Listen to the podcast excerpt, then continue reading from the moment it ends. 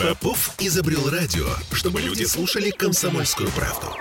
Я слушаю радио «Комсомольская правда». И тебе рекомендую. Картина недели. А это мы вернулись в петербургскую студию радио «Комсомольская правда». Я Дмитрий Делинский. Я Ольга Маркина. Ректор гуманитарного университета профсоюзов Александр Записоцкий. Я все-таки не картавлю. А, да. Размялся. Да. Ладно. Александр не Записоцкий, который, который очень любит. Киркорова. Короче, футболист Александр Кокорин. Мы уже неоднократно говорили о том, что прислушиваться к мнению людей, которые не являются интеллектуальной элитой, смысла нет никакого, но черт возьми. Значит, Кокорин — это человек, который является, может быть, в какой-то степени примером для подражания для многих мальчишек, начинающих Должен- футболистов. Должен был бы, по Был бы идее, быть, являться. Как-то. А, Но, на этой но. неделе, на этой неделе Дима. он заявил, что не сидел, не мужик, Ай, молодец. Сейчас я попробую найти тут буквально цитату. Каждый нормальный парень и мужчина должен отсидеть, чтобы такую школу получить и прочувствовать. Это лайфхак, чтобы приводить в себя ребят, которые поплыли. Конец А, цитаты. господи, что в голове у этого парня? Может, ему по башке мечом дали несколько раз, и у него там что-то случилось? не несколько раз, а это его профессиональное занятие. Но это очень любопытно. Я бы обратил бы ваше внимание, в годы моей юности я был поражен фразой. Она была сказана одним из революционеров в Восточной Европе. Я тогда читал произведения типа «Репортаж с петлей на шее». Там были убежденные люди, которые гибли в застенках. И вот один из пламенных революционеров, попав в тюрьму, сказал, что каждый порядочный человек должен отсидеть. Примерно то же самое. М- мужчина, должен- ну там бы было... Смысл был вот такой. А В моей Но- молодости было не служил ни мужик, ну просто потому что все, кто не смог откосить, Да. ходили в армию. Как бы да. Да, Так, но, но. я замечу, что вот этот политический лидер, я, к сожалению, сейчас вот не, не буду рисковать назвать имя неправильно, ну, что-нибудь, э, условно говоря, из ряда вот как, как Юлиус Фучик там. Белакун. Белла Кун. э, Ну-ну. Вот примерно из этого ряда людей, убежденных, страдавших за убеждения. Они именно страдали за убеждения, и они говорили о том, что человек должен бороться с несправедливостью, у него должны быть идеалы. Смысл был вот такой. И за свои идеалы можно вот так вот пострадать да вот в условиях там нашего режима, который значит, всех подавляет. Порядочный человек конечно, должен себя вести так, что запросто может попасть в тюрьму, и это нормально. Смысл был вот такой. А. Прошло 80 лет. А чтобы кого-то там избить, выясняя отношения и попасть в тюрьму, вот что это нормально, это, вы понимаете, самая ну, такая извращенная трактовка того, что было действительно, ну это да, ну где-то даже, наверное, раньше, чем 80 лет назад. Ну, может быть, да, примерно там, ну 90 лет назад. Но, кстати, был бум на этой неделе. Мамаев попал в прессу, рассказав... Это, это напарник по той самой Да. драке. Дружище Да, рассказал, звонный. почему он бил посетителя кафе стулом. При этом э, объяснение на уровне слабоумного. Смысл был такой, что он в словесной дискуссии не сумел победить, отстоять свою правоту, поэтому он взял стул и стал бить. Вот у него... Судя по всему, Да. в отличие от Киркорова, у него нет золотой медали в школе, да, Александр Э, Сергеевич? Я к этому сейчас вернусь, с вашего позволения. Но еще один из них, я не помню, то ли Кокорин, то ли Мамаев, рассказывал, что его дело в футбол играть, а совершенно никакого отношения к нему специальная военная операция не имеет, поэтому он на эту тему высказываться не будет. Это просто вообще из другого мира. Так и слава богу, Вот. может быть. Ну, конечно, если люди такого интеллектуального уровня будут высказываться о Да, спецоперации... вообще лучше им ни о чем не высказываться. Им Понимаете, лучше, вот это как скотч и все. Да, теперь, на что я хотел бы обратить ваше внимание. Когда-то у меня был друг, э, я дружил с людьми из разных слоев общества, выбирая их не по социальному положению.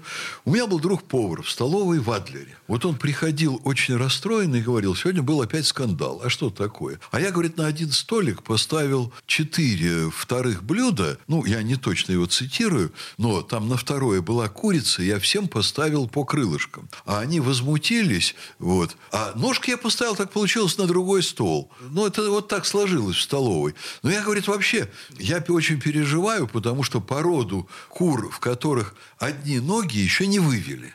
Так Крылья вот, тоже нужно куда-то девать. Да. да, вот у нас людей вывели породу такую. А, в смысле, у которой од- одни ноги? Одни, ноги, Я да. поняла вашу Специальная метафору. порода людей выведена. Ну, там, правда, еще голова задействована, и то, и другое для того, чтобы бить по мячу. Вообще, интеллектуальные футболисты бывают, как исключение. Пеле? Ну, про Пеле сейчас не будем, потому что Пеле, как вы знаете, ушел из жизни.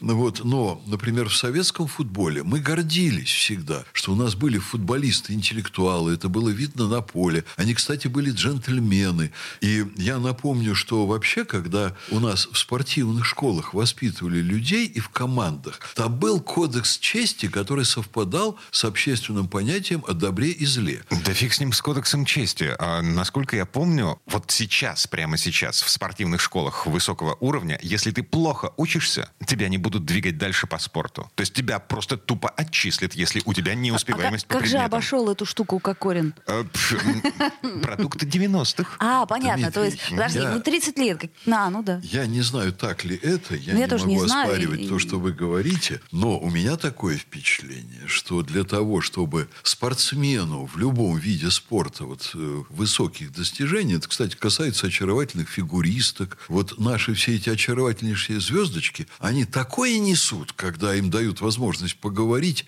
мимо заранее написанной бумаги, что уши вянут. А некоторые, там видно, вот в пору взросления, они бы с удовольствием голыми выезжали покататься. Это люди, которыми гордится страна, с которых берут пример многие дети. Они там такое вытворяют, что мама не горюй. Но, в общем, можно посочувствовать. Во-первых, речь идет о исключительных людях, и Кокорин и Мамаев относятся к этому числу, фигуристки, футболисты. Это люди, которые обладают, вообще спортсмены экстракласса, они от природы обладают особыми биологическими способностями. И благодаря этим способностям они стали известны, они стали знамениты, и за ними, и за их высказываниями следят. Следят. Не только благодаря этому, а это еще люди, которые невероятный труд прилагают к тому, чтобы развить свои способности. Вот одно время, когда мы стали узнавать, какие огромные гонорары у футболистов, народ возмущался, и я тоже возмущался. Ну что это такое? Бегает по полю, гоняет мяч там. Вот, Ладно, получает... еще играл хорошо. И получает за это... Нет, сейчас играют. Кто получает большие гонорары, играют хорошо. Действительно, в 90-е наш футбол немножко возмущал.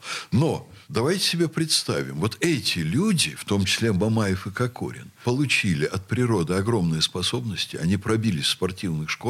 Они вложили огромный труд в развитие этих способностей. Вообще-то они прошли тот же путь, который прошли, например, балерины Большого театра, которые и? чем-то пожертвовали и так далее. Что-то Но... я от балерин Большого театра не слышала таких одиозных высказываний. А, а я ты скажу... слышала, балерины э, сажали за драку в кафе за убиение стулом? Я вам скажу, что футболистам в этом смысле повезло немножко меньше, потому что у балерин – все-таки осталась во многом другая образовательная среда.